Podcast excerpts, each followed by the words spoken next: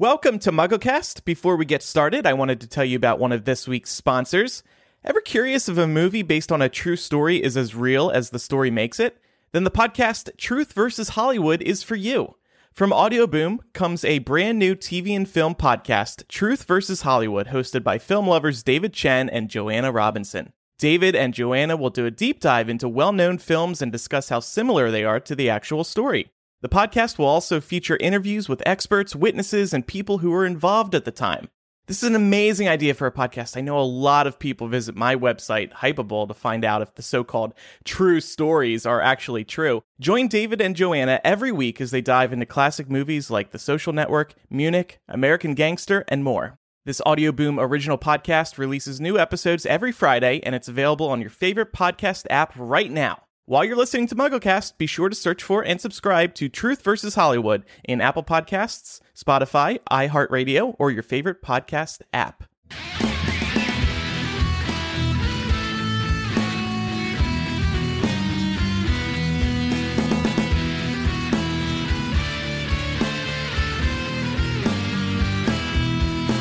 Welcome to MuggleCast, your weekly ride into the Wizarding World fandom. I'm Andrew. I'm Eric. Uh, Micah. And I'm Laura. On this week's episode, we will return to chapter by chapter. I don't know about you guys, but after last week's episode, I'm very much looking forward to just talking about Harry Potter again. So ready. Yeah. I, I don't even remember what happened in the chapter. I'm really looking forward to this discussion, seeing how I lead it and where it goes. You planned for it two weeks ago, right? Exactly. Well, the book is called Order of the Phoenix, and the chapter is Out of the Fire. We're actually going to have a debate during the discussion as well, so that'll be fun, and we have some emails. But before we get to all that, just want to note that WizardingWorld.com has released their latest chapter reading, Chapter 11, and this one stars a pair of Davids, David Tennant and David Beckham, reading the chapter Quidditch. Yeah. Yeah, I was um uh, you know, I was a little skeptical when they first announced that David Beckham was going to do a chapter reading. I'm like, "David Beckham, what does he have to do with Harry Potter?" but they made him read the Quidditch uh, Quidditch chapter. Yeah. I'm so excited about that. This international sports star is going to read about Quidditch. Yeah, that was very clever. And of course, Ugh. David Tennant is a huge star in the UK, and he was in Goblet of Fire as Barty Crouch Jr. So that's Yeah. a nice throwback. Yeah, and his voices are hilarious. Are they? Mhm. I haven't been Yeah. reading what uh viewing these. I have to Why? admit. Why? Andrew, come on. I I gave a great recommendation two weeks ago. I think it was for uh, Dan Fogler in his chapter reading with uh, Alison Sudol. Yeah. Okay. Well, maybe I'll consider it. Did you not listen to it? No. I mean, This no. is highly disappointing, Andrew. You've had two weeks also. I watched the Dan Radcliffe one, and I think that was that was it for me. I don't like it's cool. I just, it's just not exactly for me. I did notice, and I don't know how long this has been a thing, so maybe our listeners can tell us. But I did notice that you actually have to be logged in to WizardingWorld.com to view Huh. these chapter readings, and that surprised me because these are free videos. So I'm not sure why you need to log in. That'd be like YouTube making you log in to watch anything there. Um, Right. So I thought that was a little strange, but Yeah. And, and the only other thing that is strange about all of this is that they haven't released a new chapter since David Tennant and David Beckham, which was just prior to when uh, things got a little out of control. little with hairy. certain Authors' tweets, yeah, and and they were releasing two ep- or sorry two chapters. I was going to say two Per episodes, week. two chapters per week. yeah. So I wonder if they're going to take a little bit of a break and and let the uh, the bleep storm kind of subside before they release any more chapters. Their social media channels were quiet too, but those have resumed activity as well, the Wizarding World ones. So that's the only news item this week. But there is a news item concerning MuggleCast. There's just one week left to become a patron and receive your MuggleCast 15th anniversary t-shirt. Visit patreon.com slash MuggleCast and pledge at the Dumbledore's Army level or above before June 30th to be eligible to receive your shirt this summer. You'll also receive instant access to loads of other benefits, including hours more podcasting in the form of bonus MuggleCasts, access to our weekly live streams, early access to the show, behind the scenes looks, and a whole lot more. Your support helps this show thrive, and right now is the best time to pledge thanks to this limited time benefit. So again, visit patreon.com slash mugglecast and pledge today. we normally do our International Wear Your MuggleCast t shirt day in June. But with new t shirts coming out this summer, we're going to punt that to the end of summer, I think, once all of our patrons get their shirts. you use use the word punt. punt in the American form. But look, like this is a whole new world we're living in now. So MuggleCast, wear your T-shirt day. It can be in July, August. It's any day you want it to be. There you go. but not really. We're gonna set a specific date. Right. And then we want everybody to take pics and send them in, and we'll share them on social, be- social media. It'll be a fun day. Okay, time for Muggle Mail. The uh, first email comes from Charlotte, who says, I'm currently listening to episode 468, and you guys are talking about Hogwarts examinations. Hogwarts actually mirrors the English education system. Owls are pretty much the same as GCSEs. Those two weeks are all too real. I just counted the amount of exams I will take in a couple of years, roughly. 19 written exams and two practical. Both are speaking exams. Pray for me. Newts are the equivalent to A levels. The format of tests are also very similar because in some subjects, practical examination accounts for a percentage of your grade. In subjects such as English, languages, humanities, sociology, and sometimes science, essay type questions are included. I don't know about other schools in the UK, but in my school during our end of year exams, any watches, phones, water bottles with a label, etc., are banned. And this is enforced. Also, side note, you guys get multiple choice. I guess she's saying they don't get multiple choice. Um, I love your podcast. Keep up the good work. Love from London, Charlotte. Americans can have it very easy sometimes. But that's Uh. funny. You can't even have a label on your water bottle. Give me an essay any day. You're a, you're an essay girl, Laura. Oh, yeah. Far prefer that. wh- what's the label issue? They think you're going to write the answers on it. under nutritional facts. Speaking of exams, this next one comes from Amani. Just reaching out re the conversation about exams in episode 468. I was in the British school system and wanted to share my perspective. We had the equivalent of OWLs called GCSEs that were standardized tests, which tested your knowledge for the past two school years, ages 15 to 16. For me, 0 to 20% of my grade was coursework, and the rest was based on 1 to 3 tests per subject. That meant you had 15 to 25 tests over the course of about a month, and pretty much your entire grade for the two years depended on those. You also had to get certain grades to be allowed to continue a subject in the next year. Hopefully, this sheds some light on the context for the OWLs. I find it super interesting how school systems vary across the world. I went to university in Canada, so it's more like the American system. Hmm. It, it it does blow my mind how different everything is. Okay, the next one comes from Emma. I was thinking about the decision to keep Harry in the dark about the prophecy, and I simply can't justify it at all. Harry is so nosy, withholding information from him only exacerbates his nosiness. I totally agree with Andrew and Eric that if they had just explained to Harry about the prophecy and that Voldemort might try and lure him to the Department of Mysteries, Harry would never have been tricked. I believe Dumbledore even admits this later on in the book because he holds himself culpable for Sirius's death. It also might have given Harry more of an incentive to practice occlumency if he actually knew why he needed to learn it. Harry's burning curiosity to find out what was at the end of the hallway in his dreams was a deterrent to practicing for occlumency. It's a good point. Yeah, but then we wouldn't have a fifth Harry Potter book. I'd be okay with that if Sirius gets to live. I'm telling you, this this uh, this information mentioned by Emma, I happen to completely agree with, and I think it comes up in this chapter. The next email comes from Mark. Mark says, Hey, MuggleCast, big fan of the show since 2006. Andrew, I'm your neighbor in RP. So let's party when social distancing isn't an issue anymore, okay? Cool. All right, hold on. Stop right there. How do you know where I live? How do you know what neighborhood I live in? Have you seen me walking around? What is, What is RP? RP? It's the name of my neighborhood. Oh, I just listened to episode 468 and a new theory came to mind when you were discussing the ministry coming to take Hagrid away and Heather's spell seemed to bounce off him. I'd always just thought that it was because he was half giant and made of tough stuff.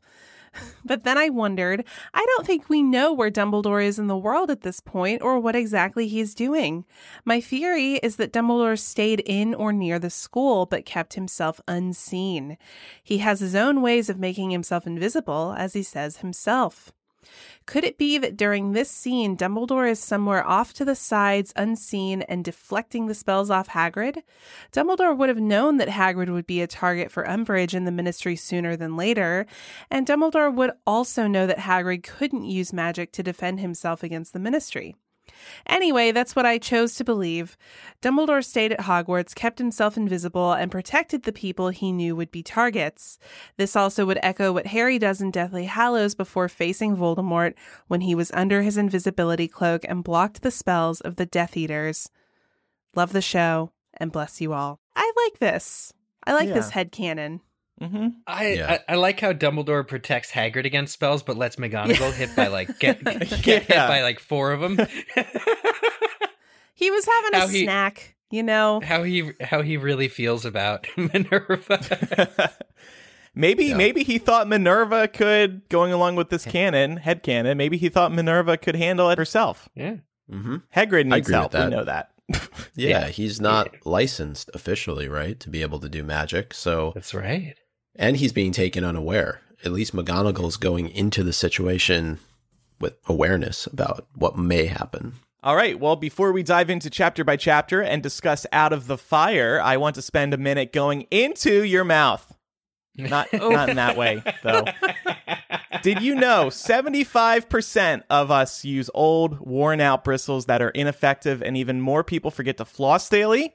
Good health starts with good habits, and this week's sponsor, Quip, makes it easy by delivering all the oral care essentials you need to brush and floss better. That means brushing for two minutes twice a day and flossing regularly. Quip helps you do that with their electric toothbrush, which has sensitive sonic vibrations with a built in timer and 30 second pulses to guide you through a full and even clean. I love the Quip because it's lightweight, it's quiet, and it's thinner than other electric toothbrushes. It's a way more pleasant brushing experience. Dentists strongly recommend brushing for two full minutes. I was listening to a podcast the other day, and one of the hosts was acting like two minutes is an eternity. And I was like, uh, it's kind of important. it doesn't matter if it takes a while. you got to do it. And Quip helps you do that. And of course, it's important to make sure you have the tools you need. The Quip brush head, toothpaste, and floss refills are automatically delivered on a dentist recommended schedule every three months for just $5 each. It's a friendly reminder when it's time for a refresh, and shipping is free. Join over 3 million healthy mouths, including mine and Laura's, and get Quip today starting at $25. And if you go to getquip.com slash muggle right now, you'll get your first refill free.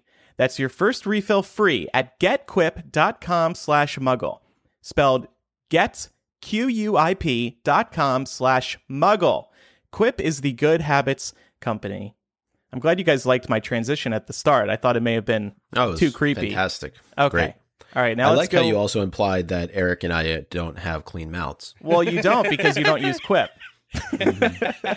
Got it. And I've been near you guys. I mean, if, and- if you want, if you want to send us one, then you know we can join the party. We can I'm arrange just that. saying. I've been Okay. near you guys, and uh, I hope you guys Uh-huh. continue wearing those face coverings. That's all I have to say. Wow. Wow. Shots fired. I'm kidding, of course. I'm kidding. Uh-huh. I will say I got my um, refill the other day for my Quip brush. Nice. And it's so convenient. Yeah, it is. It's just one less thing to worry about. They just take care of it for you, and they're cheap. It, it's important now too with everything going on. It, you, you can't get to your dentist for your annual cleaning yeah, because of Yep. coronavirus. yeah. I have one coming up in a couple weeks, and I I think I'm gonna postpone it. I'm just Same. not comfortable with that yet. You see that selling point, Andrew? Send me a quip. Okay, it's time for chapter by chapter, and we will discuss chapter 32, Out of the Fire, from Order of the Phoenix. And we'll start with our seven word summary. Umbridge. Catches. Heroes. Aw. Using Losers. Four? Uh, Higher. oh, higher. Okay, higher. that wasn't coerced at all. oh my god. That one's going to get a bad review. Uh, I you know, think we're a little rusty. I think it's acceptable. So Harry had uh, another one of his episodes towards the end of the last chapter when he's taking his, I think it's History of Magic owl, and um, he's being taken to the infirmary by Professor Tofty, and uh, you know he he plays it off uh, pretty well, and I'm actually surprised at Tofty's reaction and just thinking that Harry's you know good to go, but he goes in and and he's really in search of Professor McGonagall. Uh, he cares very little for his own well being, and and I actually think for once. Harry's first instinct is a good one. He wants to find somebody who he can relay what he's just seen to. And I don't think he's ever done this before. Like this is new for him. Right. This is new territory. He's not keeping it to himself. Well, things are different now because his uncle's life might be in danger. True, but we, we've talked a lot in the the last few episodes about how just the support that Harry has at Hogwarts continues to diminish. And now we find out at the start of this chapter, Yeah. yet another person in Professor McGonagall. We know she was attacked in the last chapter. Um, she's nowhere to be found either. So Harry's resources continue to dwindle, and uh, we know she's at St. Mungo's, and um, Harry is is a bit deflated here. Yeah, I mean, I, I think it is a good instinct for him. Um, I, I kept going over when I was starting to read the chapter just how terrifying it must have been for everyone else taking their test uh, to have Harry just all of a sudden start screaming. Um, but that's that's neither here nor there. Yeah, McGonagall being gone, and of course Harry doesn't realize till later in the chapter there is one more Order member present. Um, he just who does he turn to? Who who can he turn to besides his peers? Hagrid gone, McGonagall gone. You kind of wonder whether or not this wasn't Umbridge's plan all along. To isolate Harry, Yeah. well, she's trying to expel him though, many Yeah. times. I think the isolation is a tactic because if Harry does not have any like minded individuals in positions of power to turn to, then it's far easier for Umbridge to expel him. Harry really starts to go into what I'll call freak out mode now. Once he learns that McGonagall is off at St. Mungo's and, and unreachable, and you know he runs into Hermione and Ron, and Hermione really does try and rationalize the situation for Harry, but Harry really doesn't want anything to do with it. And I thought one of the the best arguments that she presented, which should have been a major red flag, if not to Harry, definitely to us as readers, we're talking about two of the most wanted wizards of present day, Sirius Black and Voldemort, right? Mm-hmm. And she says there is no way that the two most wanted wizards in the entire world snuck into the Ministry of Magic in the middle of the afternoon with nobody noticing.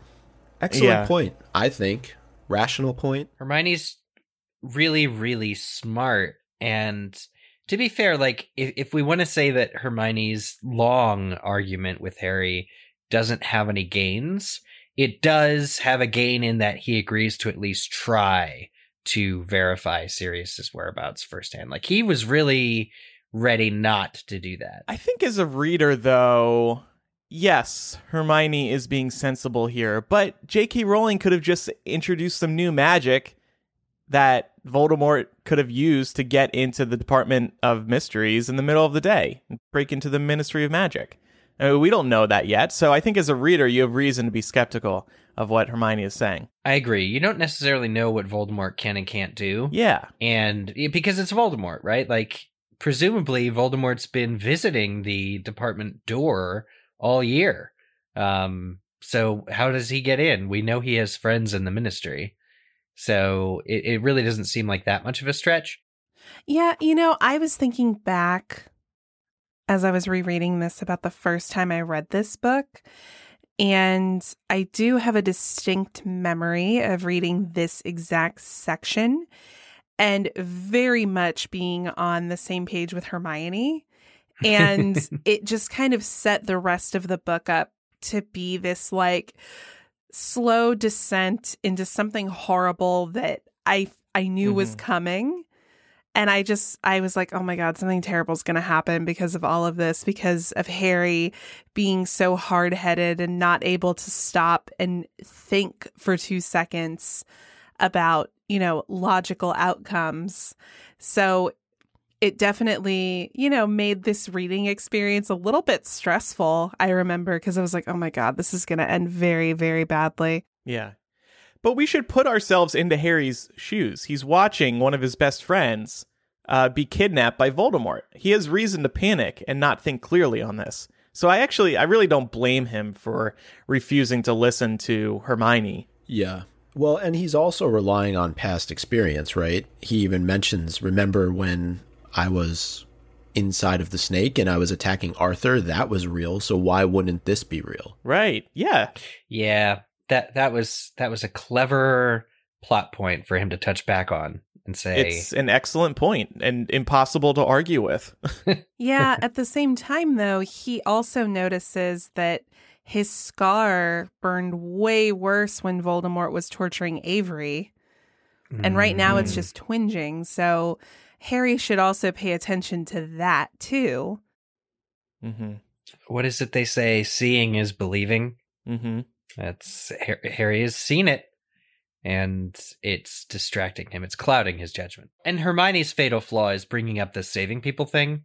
That's the one point where I think she really goes wrong. She leads with a lot of cool-headed logic, but then brings up the saving people thing, and Harry is just so taken aback by this, what he sees as like a character assassination, that he he just kind of reacts it, he's less likely to follow her once she brings this up. And is it fair that she tells him he is a saving people thing? She brings up the Delacour girl. Uh, she says that he got a bit carried away. It seems like an inappropriate time to bring it up. Yeah. Okay. I mean, Okay. but he does want to be the hero. He always does want to be the hero. Hermione's right about that. I don't think it's something to fault him for, though. No. And I Hmm. don't see how it helps her case in this moment. right. Well, yeah. I well, her point just is you're always rushing in to save people. Why don't we just take a breather and, and think this through a little bit? Mhm. Uh, but when she tells Harry that Voldemort knows him, that the fact that he took Ginny into the chamber because he knew he'd follow is exactly the same plot he would follow to get Harry to the Department of Mysteries. Like, we know she's spot on. That doesn't mean he hasn't done it, though. Like, the fact that Voldemort knows that Harry would try and rescue his godfather, it doesn't have to be a trap. I think that Voldemort would look forward to seeing Harry again, but that doesn't need to be the reason why he did it. Maybe Sirius was wandering out of Grimmauld Place. We know he's not happy there. And so at least there's a couple of other like plots, like what's going on with Sirius all year that lead Harry to believe that it's possible. Like if Sirius weren't so reckless of a character in Harry's eyes at this point, uh, then it wouldn't be plausible at all. It'd be like, that's weird. Why is Sirius even gone? Yeah. Harry should also remember that Hermione's got a always being right thing, so he should be taking that into consideration when listening to Hermione. As for Sirius, you know, when when Harry finally agrees to try and make contact, that's great. But he visits the Gryffindor common room and even grabs some items out of his trunk, not to skip ahead. But what he doesn't grab is, of course, the package that Sirius gave to him at Christmas, the mirror containing the mirror. And Sirius is probably going to have that mirror on him at all times, even since Christmas. And it's very painful as a reader, if you're cognizant of it, that she even places Harry in his common room, grabbing stuff from his trunk, like the invisibility cloak, and he doesn't grab the mirror because that could have solved all of this. Yep. And I also just think about poor Sirius carrying this mirror around for six months and being like, he never calls. well, he should have. We mentioned this before. He should have brought up again the mirror when he saw him in the fire the other, the last time that Harry snuck into Umbridge's up. Like, hey, by the way, open your gift. It's just, it's a real shame because we know watching the events of this chapter unfold, everything's so tense. Everything's just high tension, and you know that it could have been prevented, and that's like what hurts so much. Yeah, I wanted to go back to the saving people comment because I think that if Hermione had positioned it a little bit differently, uh, it could have had different results. And just rationalizing with Harry, even though he is a bit irrational at this point, and saying, Voldemort knows about your connection to him and he may be trying to manipulate it to his advantage. Like to me, that may have had a little bit more of a connection for Harry than saying that he has a saving people thing because I pulled this quote from one of the earlier Order of the Phoenix chapters. It's chapter 24, Occlumency. And it's when Harry's talking with Snape and he says, and he might try and make me do things? asked Harry. Yeah, bro, you said it yourself eight chapters ago. Yeah. and so in this moment, why does nobody think to contact Snape? Speaking of occlumency, you would think that Hermione would bring it up. I think they're so used to hating Snape and not wanting to be near him or ask him for help that is just not something that would cross their minds. Right. I was going to say, I think it's a lot of implicit bias. They don't really think of Snape as being a good guy. Like, yeah. even if, you know, you take the rational approach to say he's on the right side of this, they still don't like him. So I just have a hard time even imagining they did go to Snape. I have a hard time imagining Harry would have believed Snape if Snape had been like, no, I checked, he's fine. I honestly see this playing out a little differently. Like if Harry did go to Snape in this moment, before the whole Umbridge thing and Snape has to play a part. If he and the trio were with Snape alone in Snape's office, say, I really foresee Snape being a lot freer to act, and I think he would have grudgingly maybe with a with a joke, you know, or two cast in their in their way, but I think he would have helped. And and he does help. It's just Yeah, I think so. Not known to the reader at this oh, point. yeah. What about other sources of of assistance here, right? We talked about Snape. What about I I thought about what if the Weasley twins were at school at this time? Would that have changed the outcome at all? What about reaching out, speaking of the Weasleys, to Molly or to Arthur? Molly and Arthur weren't at the school, and Harry's trying to run through people who he can immediately get in touch with. Because remember, Umbridge is monitoring all communications coming in and out of Hogwarts. So to get in touch with Molly or Arthur, I guess he could have spoken coded language, but it may not have been fast enough. Um, and also, kids just hate asking their parents for help. so, and I think Harry also can predict what they would tell him, right? And he doesn't want to hear what he knows they're going to tell him, which is stay put. Stay put. We can't tell you anything. Or they'd say, wait for Dumbledore. And like, wait that, for the person who's Harry, been missing. Yeah, the person who's been missing, but also has been ignoring Harry all year. And that's the same as Snape. Like, Snape lately has been ignoring Harry and not continuing the lesson. So if Snape had not sort of stormed off and not done the occlumency, I'm not saying Harry be any better at occlumency. That wouldn't happen.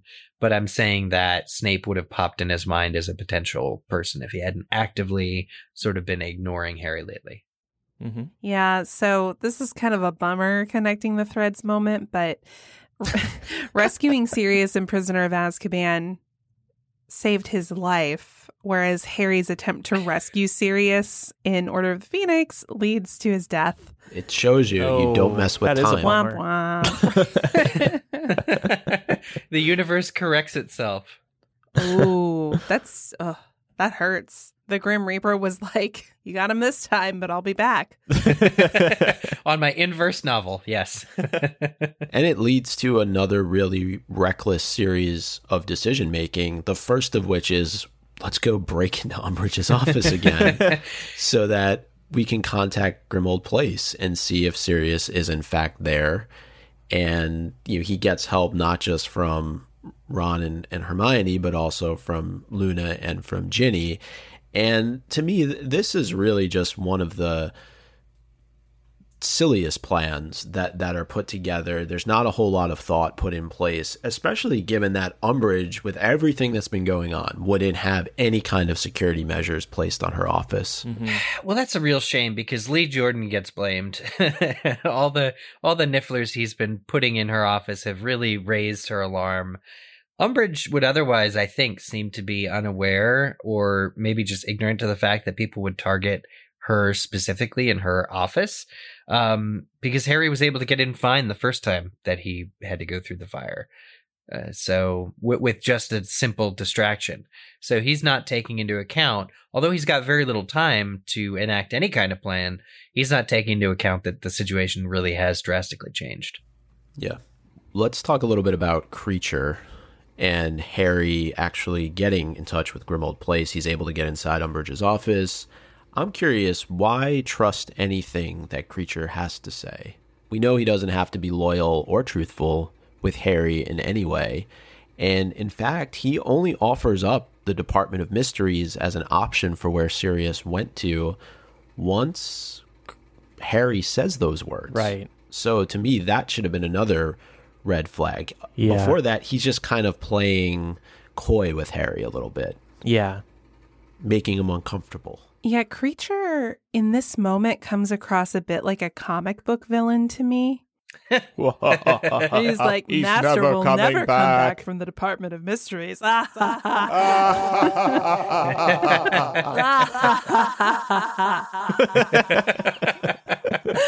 yeah, he's a villain. And again, Harry is desperate for answers, so he's not thinking things through. So when Kreacher confirms Harry's suspicion, allegedly, uh, he just that's all the proof he needed. I just find it being true to life that there's all these little things going on in the background that Harry is is aware are happening, but never really has the time or energy to enforce or do anything about. This is the first time he sees Kreacher in, or any of us have seen Kreacher in a real long time, and that did in the past worry Harry that Sirius was t- or that Kreacher was taking these extreme absences. But now is not the time to be asking Kreacher about where he's been all this time.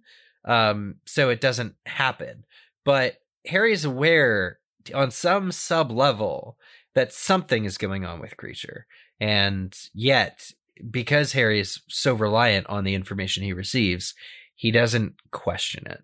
He's going with Hermione's plan. Mhm. Kreacher confirmed what he suspected, so that's all he needs. Okay, Hermione, it's true. Now we gotta go. And when Kreacher, here's a, a cool sort of tidbit. When Kreacher says, uh, thinks he will have a little chat with his mistress now, yes. Um, I'm, you know, we think, or Harry thinks that he's talking about Mrs. Black, but I think that he was supposed to tell Bellatrix, uh, his mistress is, is in fact Bellatrix, Sirius's cousin, um, that this interaction has occurred and that Harry has bought or taken the bait. Oh, that's Mhm. interesting. yeah, I think this is smart.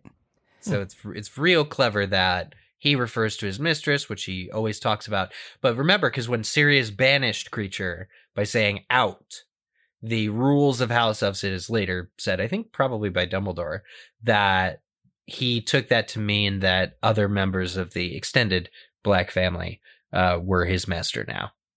Yeah. Devastating consequences. Well, before Harry can do any more detective work, his head is yanked out of the fire. He ingests a ton of Floo powder, and it's said that his neck is pulled back almost as if to slit his throat. And hello, Umbridge, how are you? Welcome to the party. and uh, th- this just leads to a series of events and and a lot of conversation being had between Umbridge and Harry, but also other folks that are in the room like Ron and Hermione and Luna and Ginny and Neville and members of the Inquisitorial Squad. But I I thought probably the most damning piece of information is that we finally get confirmation on who sent the Dementors after Harry, all the way back in the first chapter of this Ah, book, Man. and it's Umbridge, and it seems like she acted of her own accord. Yeah. No, she says that. She says because nobody was doing anything. Yeah. So she Yeah. had to take matters into her own hands. Umbridge offers a lot of insight into the bureaucratic part of the wizarding world when because when Harry comes out of the from the graveyard saying Voldemort's back, that's not a politically convenient truth. And so there were people at the ministry going, We have to discredit him. We have to figure out how we can do this. And then Umbridge was the one who kind of decided I can break the law, but it will achieve all of our goals. Like Umbridge is willing to see outside of the con- confines of the law to bring what she sees as her twisted sense of justice uh, to her career. Mm-hmm. Yep. And I love how Dumbledore calls the ministry on this during Harry's trial. Um, so at first, when they're saying that the ministry still has complete control over the Dementors. Dumbledore's like, fine. Then my question would be who within the ministry made this order? and I'm sure. Do you think he knew?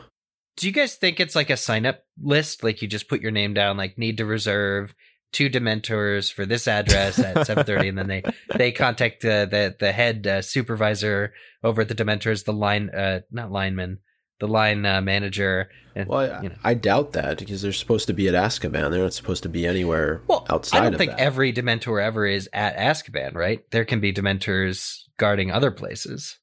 There could I don't be. No, I don't think we ever get confirmation of that one way or the other. Because when the order, when the ministry orders Dementors to Little Whinging, do you think that those Dementors just came from Azkaban? I Hmm. assume so. I was assumed. That's a good question. yeah, I don't know. But I think, at least in the movie, I remembered the Dumbledore line about how, or maybe it wasn't Dumbledore, it was somebody else during the trial was talking about how those Dementors could have been so far from Azkaban. Oh yeah, that's a good point. Um, Um, but it, it it seems like we've answered some of these questions, at least as it relates to Umbridge. But I'm I'm actually curious, like, what is her ultimate goal here? Is it just to please Fudge? Is it to achieve absolute power? This may tie into our debate a little bit later on mm-hmm. about you know the villains of the the Harry Potter series and and who's worse. But I just wonder, like, what it, what is it ultimately Umbridge is looking to achieve here by setting the Dementors on Harry initially? Is it just to restore order? I know she loves order. Yeah. I think it's to prove Harry wrong. I mean, we've seen that she's power hungry. We know based on the background that we've covered about her a few episodes ago in Bonus MuggleCast that she comes from a family that she's ashamed of. So she has spent her entire political career trying to climb the ladder. And Mhm. she sees discrediting Harry as probably the biggest accomplishment she could achieve at this point in time. So that's why she's after this. Her own I think- her own Yeah. ambition her own ambition is more important to her than, you know, the overall good of the wizarding world. I think at this point it's personal too. Mm-hmm. She has been foiled. Her plans have been foiled either by Dumbledore or by these mangy students multiple times throughout the year. That when she lifts her wand to cast the the curse on Harry, she is prepared to do what it takes to beat him, to to really emerge on top. Like every everything she did at the beginning of the year for the good of the ministry has now become for the good of Umbridge, so that she can assert her uh, dominion, that she can assert her power over him. Yeah, absolutely. Uh, and she tries other means prior to using a unforgivable curse. She even calls in Snape, and she asks for more Veritaserum. And I was curious as to whether or not it's legal for him to be using, or I should say, her to be using a potion like this on students who are underage.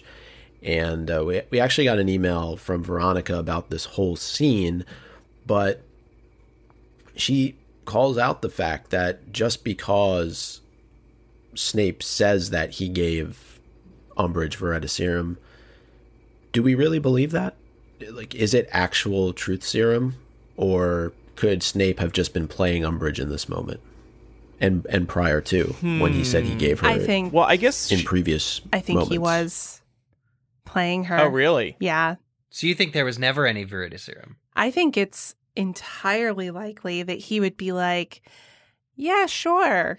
Definitely use some Veritaserum to question Harry. I mean, he wasn't going to give her actual Veritaserum, I don't think, because allowing her to use that on Harry completely foils the Order of the Phoenix.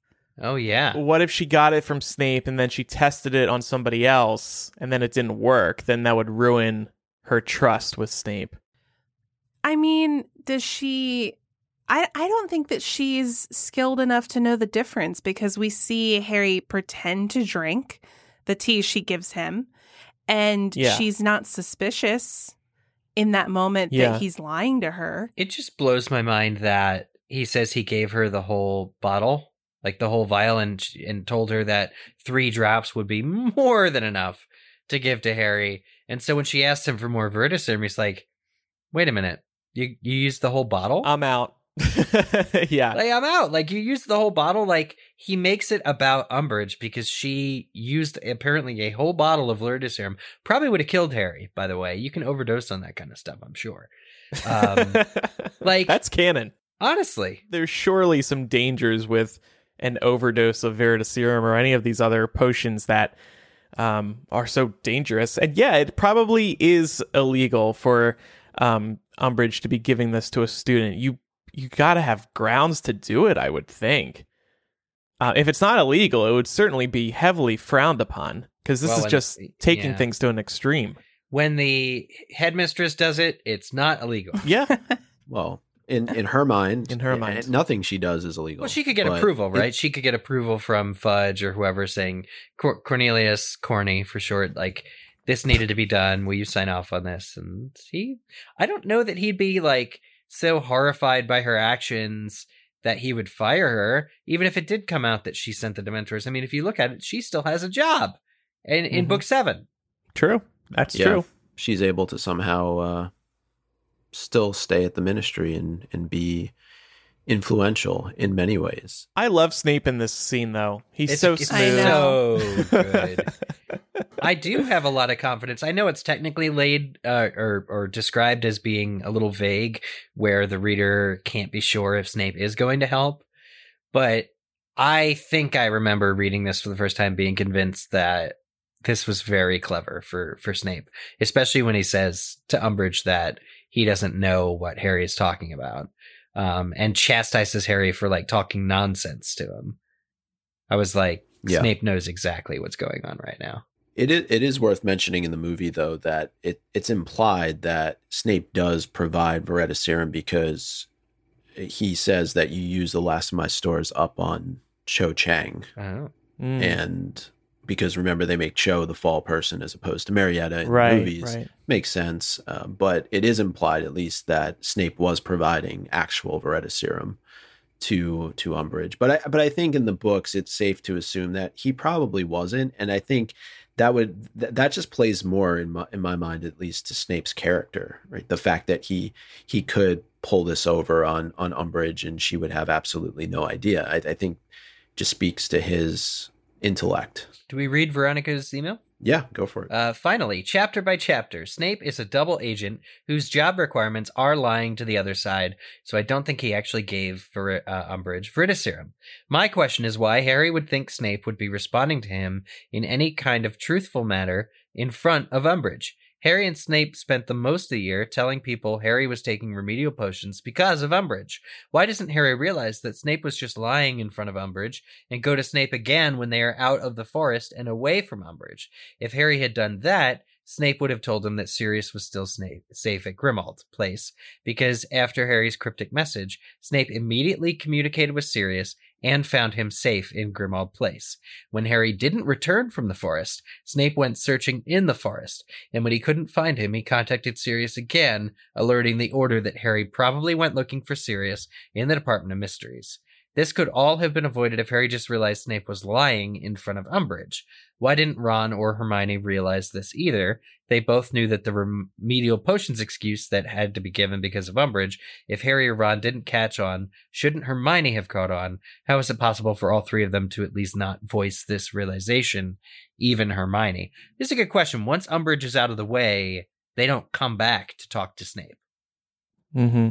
Harry has cons- like Harry considers that he's gotten the uh, like validation from Kreacher that he was looking for, so he's no Yeah. longer questioning the reality of Sirius being taken. Unfortunately, and he told Snape Mm. just to alert Snape. yeah Maybe I need to read the scene again, but was Harry really thinking that Snape was lying? Well, because Harry does catch on pretty quickly that he needs to speak in code to Snape. Yeah. It's a great question, and I, I I think Veronica really hits the nail on the head. Though, like, why would Harry think, or any any of the members of the trio in this moment think that Snape would be truthful in front of Umbridge and say, "Oh yeah, Sirius, Grimmauld Place, let me check on that for yeah, you." all of this, You was know, like- of Umbridge.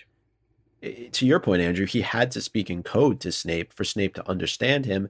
And there's almost that moment too where you think Harry's opening up his mind to Snape, Yeah. letting Oh, him in to see exactly what he saw. Here's the quote from uh, page 745. Snape looked around at Harry. His face was inscrutable. Harry could not tell whether he had understood or not, but he did not dare more speak more plainly in front of Umbridge. Yep. Snape just kind of he's unreadable. Yeah. I think it's just the big question mark as to whether or not Snape really understood. this is also this whole the whole end of this book is an example of how people make really really bad split second decisions when they're under immense amounts of stress Yeah. so even hermione who is the most logical and level-headed of the trio at this point you know they're being you know physically assaulted by fellow school members in umbridge's office she's probably not thinking super clearly about going back to Snape, especially after the events of the next chapter. Um, I did want to bring up, though, kind of a connecting the threads moment. There's this kind of beautiful arc of development for Snape. Um, at the end of Prisoner of Azkaban, Snape is heavily advocating for Sirius to get the Dementor's kiss and he gets viscerally angry when he realizes that Sirius has been saved and he starts blaming Harry and yelling at Cornelius Fudge. This was Potter. He did this. And now he's very calm, cool, and collected. He's very discreet. And at this point in the series, he's using that, he's using his wits to check and make sure that Sirius is safe, his mortal enemy. Yeah. Yeah. I love it. We still hate him for all the nasty things he said to Sirius in the kitchen Of course. over. Christmas. Yeah, but can't argue with where his loyalties are at. Yeah, absolutely. I, I- I think that Snape would have been a great ally in this moment if if there would have been, to Laura's point, a little bit more thought placed in the decision making and not being so split second. Um, but let's talk a little bit about Umbridge and her willingness to use the Cruciatus curse on Harry, and and what does this say about her as a person? And I put in the question, and we're probably going to debate this a bit. Does this make her the villain of the series with everything that she's done in Order of the Phoenix? Does it make it her worse than Voldemort? Because the last time we saw this curse in full effect was at the end of Goblet of Fire in the graveyard, and it was Voldemort who was using it on Harry. Now here we have Umbridge, a teacher who's willing to do the exact same thing. I hate to defend Umbridge, but since she doesn't actually use it, I don't know if we can fault her for it. she gets she gets as far as C R U C. Yeah. Andrew's If, just like- uh, priming himself for the side of the debate that he's on. Yeah, guess guess what side guess what side Andrew and, and Micah are on this. You know, she she pointed the gun, but she did not fire that weapon. Cheat So sheet. I, I you know, she could have also been using it as a technique to get somebody to reveal the truth. And clearly it works if that was her plan because Hermione comes up with this story. I mean, Right. does it work? Look at Well, what it- happens. By the way, the story is terrible. The, the the whole idea of a weapon, it's just to me, and, and I guess it's just because Umbridge is so consumed by power at this point. She's so irrational in her own right, and and her just lack of thinking through the fact that an, a, a weapon exists. Well, Mm-hmm. and and just everything that falls out from there. I know again to Laura's point of like split second bad decisions. Here is a really bad one on the part of Umbridge to just be like, all right, you know what? I'll go with you, Harry, and you, Hermione, just the t- three of us into the forest to see what this weapon is. It took careful manipulation. no, it didn't. Like the whole, like at least reading it from my standpoint, the whole positioning and argument by Hermione is is lackluster. A weapon, really? Yeah. I mean, Like Um, silly. But Umbridge is so desperate in in this moment. She's desperate to be on top. She's desperate to subjugate Harry to get the what she sees as the truth out of him. And she only knows how to torture and make people feel misery and hoping that and she hopes that one of his friends will come clean exactly as Hermione does. I mean, Hermione is so brilliant because she's using Umbridge's fear to sell her this story and diffuse the situation. Yep. Yeah. Same way that Kreacher uses Harry's fear Yeah. to confirm Yeah. what Harry already suspects. So I guess are we are we going into the debate now? Well, I just one more quick question. I wonder how Snape would have reacted to Umbridge's decision to use the Cruciatus curse. Because, you know, we see him act very smoothly while he was there, and I wonder how he would have reacted to this. Would he have asked would he have told Umbridge it wouldn't work on Harry? Would he have suggested that that's going too far? Like what would Snape have done? Would Snape have come up with a story to bail out Harry? I could have seen intervention. I, I could have seen him attacking Umbridge. Oh, in you that think moment. that- Yeah, as odd as that may have been, I could see that. Hmm. I could see Snape because, you know, there's a line I think that even Snape wouldn't cross. He jokingly says something about, you know, giving Harry uh, potions, right? That would or poisoning Harry, that he would surely delight in that himself. Yes, but he sympathizes I'm with that. paraphrasing. Oh, and he and he tells yeah, and- exactly. And he tells Is it Crabbe to to let go of Neville a little bit so that he doesn't asphyxiate because it would be too much paperwork. Yes. it's also smooth. So I, I think there's a line that even Snape wouldn't cross with students.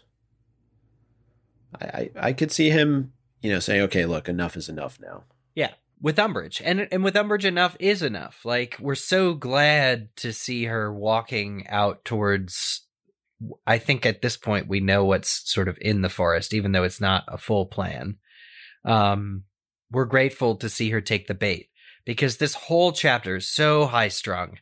Uh, Sirius is in danger. Harry's trying to contact him, trying to verify, trying to, and then Umbridge, the Inquisitorial Squad, everybody's got them. The plan fails. We're just so glad that Hermione is doing the, these crocodile tears here and that Umbridge buys it because it's like literally the only saving grace that they have um, and that this chapter has at like putting you at ease. Uh, To me, on the surface, though, the argument is not a good one. That that's the point I was trying to make. Is just if you're looking at this, I guess through a rational lens, Mhm. saying, "Oh, there's this weapon out there. Come with me. I'll show it to you. Your your your crew here needs to stay." But you you you you should feel safe with me and Harry going in, into the Well, forest. look, I So- mean, uh, she knows that Dumbledore was up to something, and she was foiled before she could prove it. Um, Umbridge knows that the children have been helping Dumbledore, that there was something called Dumbledore's army. Armies typically use weapons. I, I don't think it's that far fetched. The fact that Hermione uses sort of reverse psychology to say, Oh, I want as many of the Inquisitorial squad to go out to the forest with us so that they can see it and I'll get blown up or whatever to, to like get Umbridge to be like, okay, maybe it should be just me is brilliant. It's a masterstroke. Like she's playing into their fears. That's all. You don't realize kind of how deftly it's done because it's that deftly done. Yeah. She's grasping for anything at this point, though, that she's willing to believe this story about a weapon. Yeah. And I, I believe she's so hungry to deliver something to Fudge, some proof that she can give to him to validate what she's been saying all along and really what Fudge has been saying all along. Yeah. And I was just curious, though. Does she only believe the story about the weapon because it's coming from Hermione? No, she was just excited that somebody spoke up, I think. I mean, she doesn't really admire Hermione, so I, maybe maybe deep down she knows that Hermione would be truthful. Right. She wouldn't lie. I just think she's glad somebody spoke up. Maybe Umbridge is a little bit misogynistic here uh, because she sees a crying girl, a crying female, and assumes that the emotional distress is leading to them confessing a grave error. Like, look what happened with Marietta, right? Marietta was very distraught, but had all the secrets that Umbridge needed. And this is kind of a parallel to that instance where Umbridge is like to believe uh, something if it comes out of a girl's like crying, whimpering voice. So we're gonna have a debate now because, as Micah uh, suggested, Umbridge is very evil and a major villain. Is she the villain of the series? Who is worse? Who is worse, Voldemort or Umbridge? let's just say at the top they're both bad. Of Right? course. We don't we don't need to like be like, oh, good bad villain, bad bad Right. villain. No, we're clearly taking extremes of the argument for for funsies. And Andrew and I have defended Umbridge so much in this both over the course of the last however many episodes we've been doing chapter by chapter that we felt it was time to switch to to somebody like Voldemort. So All right, we doing so- a coin toss? Who's doing the opening arguments? Laura and Eric can start. Okay. Laura? Yeah, yeah.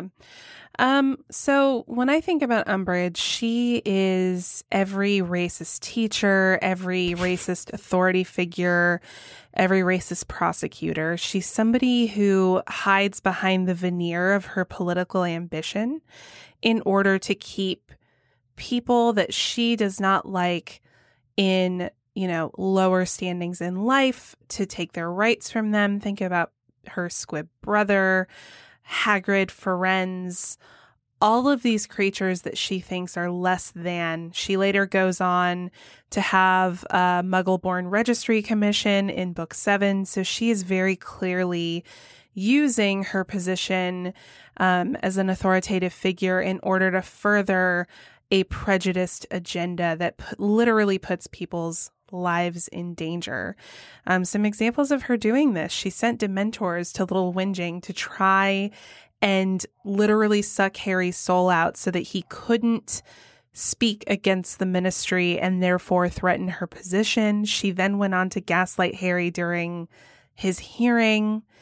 Then she came to Hogwarts and she looked to create a generation of unprepared students for her own self interest. And then she went on to force compliance through physical assault on those students. Now, we know Voldemort is evil and dangerous now, right? That makes him easier to unite against. We know what Voldemort is about. So if Voldemort comes to you, it's very, very clear what his motivations are. But with Umbridge, having her fancy titles like undersecretary to the minister and, you know, Hogwarts High Inquisitor, otherwise good people, think Percy, can be convinced by those fancy titles and end up supporting a regime that has values that totally oppose their own. And when I think about Voldemort at his most dangerous, I think he was at his most dangerous before he was Voldemort, when he was Tom Riddle.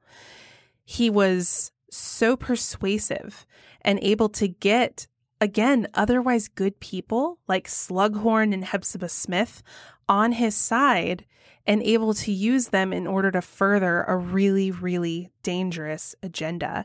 This is exactly why Dumbledore avoided giving him the defense against the dark arts post, for example.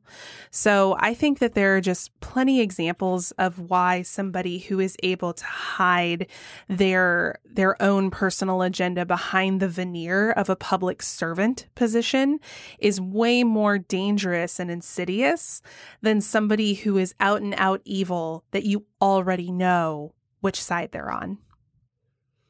Eric, I Well don't know said. if you have anything to add. Uh, mostly every you you did a great great job. Oh, thank you. but for me it's for me it's about Umbridge hiding in plain sight and just the idea that you are pretending to be good when you when you're not is very insidious. Well, Micah, do you want to start? Sure. Uh, I, I mean, with Voldemort, he is very clearly the the villain of the entire series.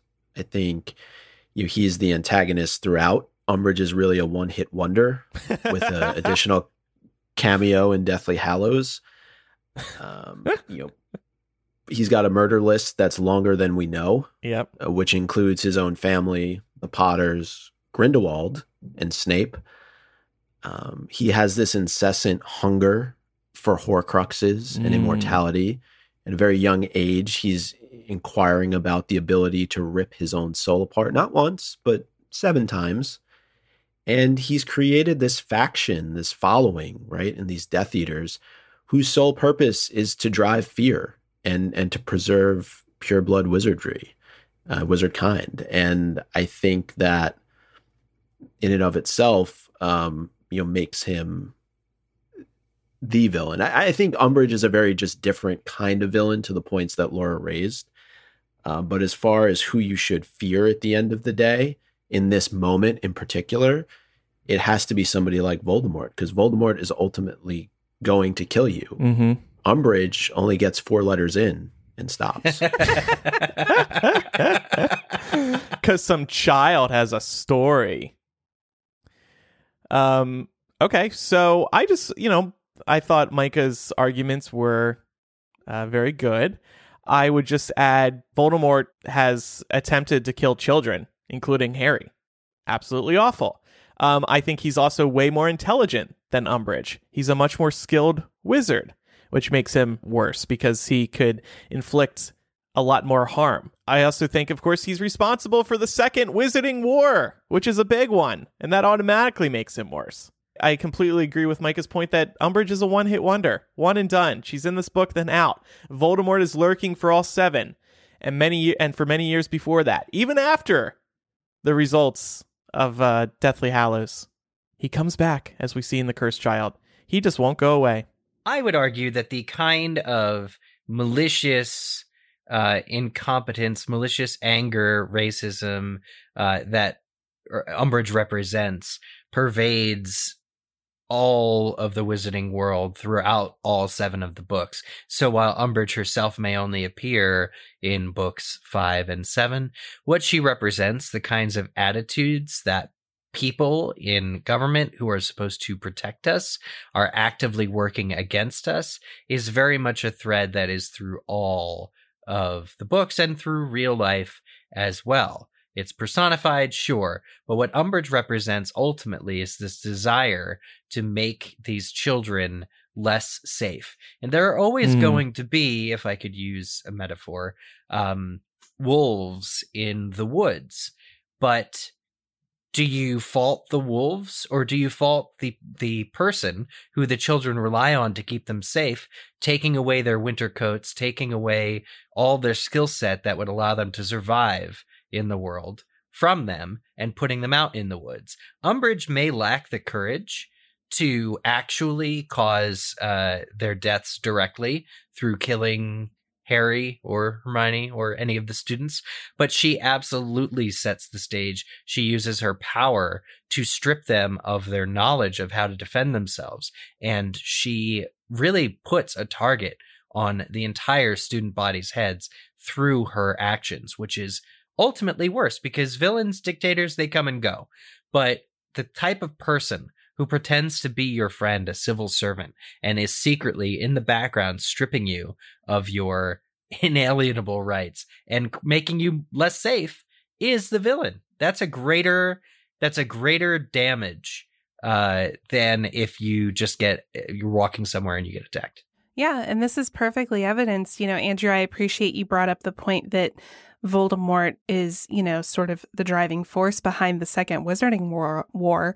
But the reason that this is able to even happen to the degree that it does is because the ministry has turned and looked the other way. And Umbridge is a huge part of that. Hmm. Yeah, just to go off of something Eric said, though, is, do you think then it's worse to be the leader or the follower? Because I think Umbridge subscribes to a lot of what Voldemort puts out there. You know, you all mentioned how she becomes the head of the Muggleborn Registration Commission. She's given this authority through Voldemort's rise to power in a way that she never had it before, even in Order of the Phoenix. And her, she is just one of many. She's not necessarily a Death Eater, but she's one of many who subscribe to the mindset of pure blood wizardry. And that is what Voldemort is all about. He's about cleansing the world. And whether that's of muggles or that's of, you know, half bloods or, or what have you, you know, Umbridge at the end of the day is just, you know, a cog in the wheel. But it's, yeah. but it's those cogs that make the gears turn. Like without, without people like Umbridge who enable because they're fearful or angry or prejudiced.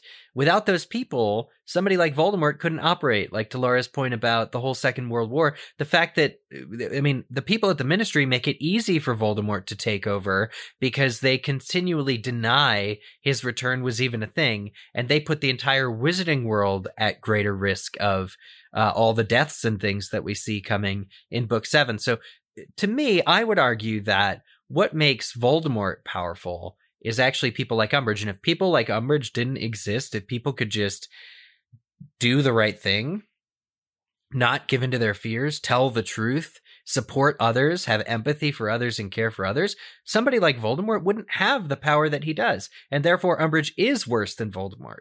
Because while Voldemort is, uh, at the end of the day, you know, willing to kill uh, anybody who defies him, he's one man and one rogue agent in an entire civilized society should not be able to bring down the whole thing no matter how dangerous they are. He's it's not the people one rogue like, uh, agent though. He's the leader. And Umbridge, like you said, is just a cog in the wheel. I mean, she's she's a dime a dozen. She's replaceable.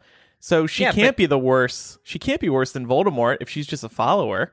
She can because it's people like her. So I'm seeing in in real world there are thousands of Umbridges, right? Not just one like in this book series. And Voldemort has all his Death Eaters. And the comparisons between Umbridge being not a Death Eater but also aligning with Death Eaters is exactly the point. Umbridge is worse than Voldemort because Umbridge is the kind of person who will trick you into thinking she's doing the right thing when she's not, and ultimately Mhm. she serves Voldemort.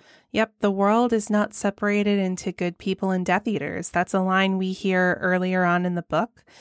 And it's a direct parallel to real history. There were plenty of Nazi sympathizers who were not themselves Nazis. And they were the, the cogs that allowed those wheels to turn socially. Okay. So, in summary, Umbridge is worse than Voldemort. Yep. Yeah, but if Voldemort doesn't do what he did, then we don't have a Harry Potter series anyway. So Right, guys. Are you saying Yeah, you don't yeah. want the Harry Potter books? What's wrong with you? Oh, Get you're- off this You're building up a straw man argument. I think that clearly shows who the victors are here. no, no, no. Mhm. Just to kind of wrap it up, though, I do think it, it- and this is not on either side of the argument, but I do think it's interesting how alike they are, at least in Yeah. their early childhood, Oh, both. Umbridge and Voldemort, or Tom Riddle, I should say, at that time, and how they go about dealing with their own families and and their biases really grow sh- very strongly from from early on. I actually do love, and again, not taking either side, that that this book presents a villain in Umbridge. Um, because it, it still manages to have Voldemort at the end, and, and it doesn't even feel like snuck in because he's a through line throughout the books. But you actually get somebody who you hate almost as much, if not more, than Voldemort um, in Umbridge, and I think that's such a a, a cool development um, from a writing standpoint. All right, so listeners will post polls on social media this week. MuggleCast on Twitter, Facebook, and Instagram. Keep an eye out for those polls, and you can decide who won this debate. Who is worse, Voldemort or Umbridge? So we touched a little bit on the weapon that is out in the forest uh, prior to the debate, and I don't think there's too much more to hit on here until we actually go into the forest in the next chapter. But I would just say, you know, I know Eric, you and I went back and forth on this a little bit, but it really did remind me of of sort of your your average horror movie where the main character, in this case it's Umbridge, makes the decision to split up from the rest of the group and enter the killer's lair. And she decides to like leave her protection, which is the inquisitorial squad, back at Hogwarts. She takes two of the people with her who, you know, probably are not on her side. Maybe one is and one isn't. And they're going off together into the lair in search of a weapon, which could potentially kill her, right? Uh, we don't know. So, what do you all make of this? I mean, again, like, I just thought it was a really it was good, quick thinking on Hermione's part, but also just as a reader, you're just kind of like a weapon, really. Like she's buying into Yeah. this. It is Well, silly because children. Why would children be involved in a weapon? Like, it's ridiculous. Well, Maybe Hermione Dumbledore say- has a weapon, but Yeah. Hermione does say that they don't know how it works. They just got orders from Dumbledore to make it. So that that's that that rings true to me, right? That that that children would be capable of building something they don't quite understand because if you get step-by-step instructions, you too can make a uh, cheese and raspberry souffle. Um, you know, like I've never cooked before in my life, but if I get Blue Apron, uh, they're not an ad. Anyway, so the big nuance for me is that Umbridge seems to see some kind of greedy look in Draco's eyes about getting his hands on the weapon. There's a weird moment when Hermione spins it so much, and maybe Rowling is commenting that the dark side, these evil people here in Umbridge and and and Malfoy are all sort of self-interested that Umbridge seems to think that if Draco saw the weapon, he would want it and want to wrestle it from her. There's some kind of implication there. You, did you guys see that moment? Hmm. Yeah. I, I mean, it specifically says that Draco wasn't able to clear the greedy look off his face in enough time. So Umbridge is is as much relieving herself of her safety net as she is relieving herself of would be competitors for this weapon, which is a very weird angle, but I love how sort of nuanced it is that the decision to make herself less safe is not just because uh, she's an adult and can therefore be better equipped to deal with any kind of weapon. It's because she doesn't, she sees these children that she's put in power in her inquisitorial squad as rivals. And there's no honor among thieves. I mean, when she went after Hagrid, she had the Ministry with her, so why not take a similar approach here? I'm sure she can reach out to Fudge and get Dawlish and others. And hey, look, what what would have been the chance that we would have gotten Kingsley or Tonks or somebody to show up, and that would have solved the whole serious issue. I actually liked it a lot. Okay, so before we get to the Umbridge suck count, and it's a big one today because we might very well cross 100 instances in which Umbridge sucks. Can Wow. we do it? I very carefully planned this, Andrew. Can we do it? We don't know if we can do it. Shh, teaser. oh, we don't know. I'm sorry. But first, a word from our final sponsor today, Me Undies. They are back to sponsor this week's episode. They are the makers of the most comfortable underwear and loungewear.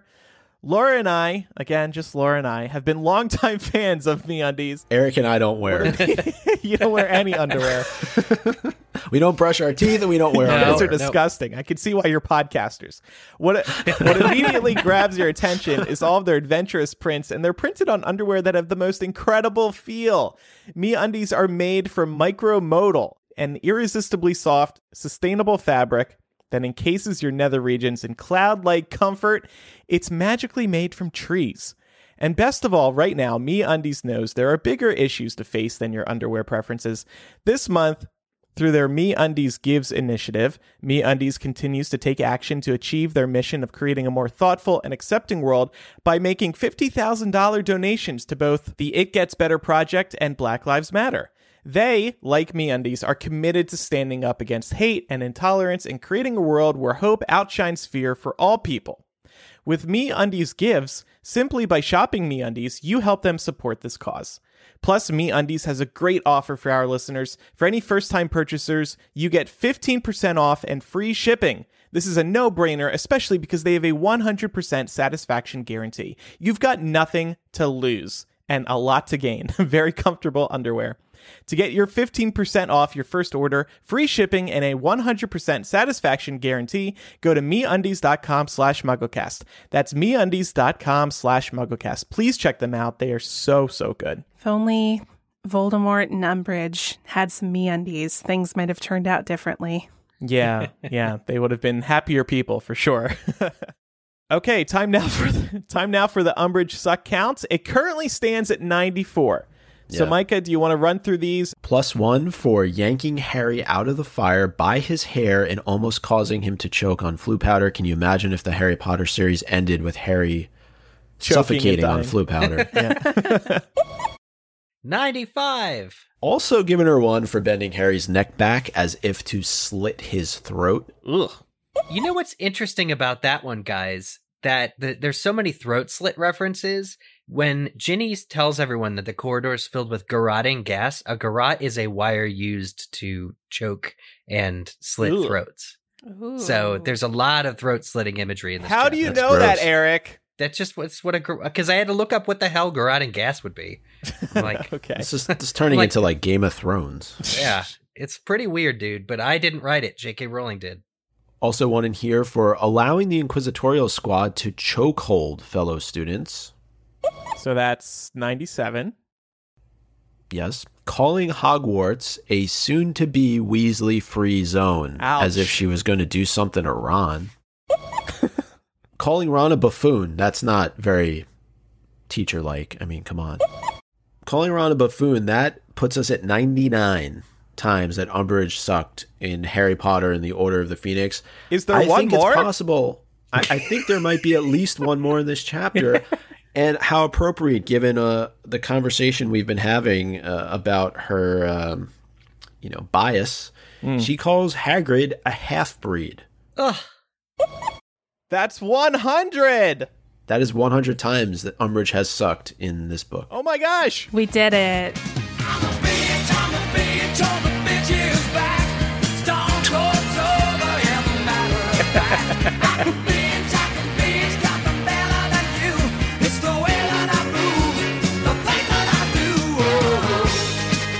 Well, congratulations, Umbridge. You suck a lot. Yeah, you do. We still have a couple more chapters. and more to go in this chapter. Yep. Yeah. You uh I'm I'm impressed, Andrew. You got Elton to play on the show. yeah, we're going to be banned from YouTube for that, but worth it. All right, uh, so let's keep going here. Uh, Umbridge also makes light of McGonagall's condition. Not cool. Uh, how about attempting to use Veritaserum on a student? Putting Snape on probation. While funny, he didn't deserve it. No, he really didn't. Admittingly ordering Dementors after Harry. Probably could be worth more than one, but we'll let, we'll leave it there. Well, there were two Dementors, so does that mean it's worth two? Sure. All right. Uh, how about willingness to perform the Cruciatus curse on a student? I think, given that seven is the most magical number in the Harry Potter series, she should get seven for this. It is an unforgivable curse.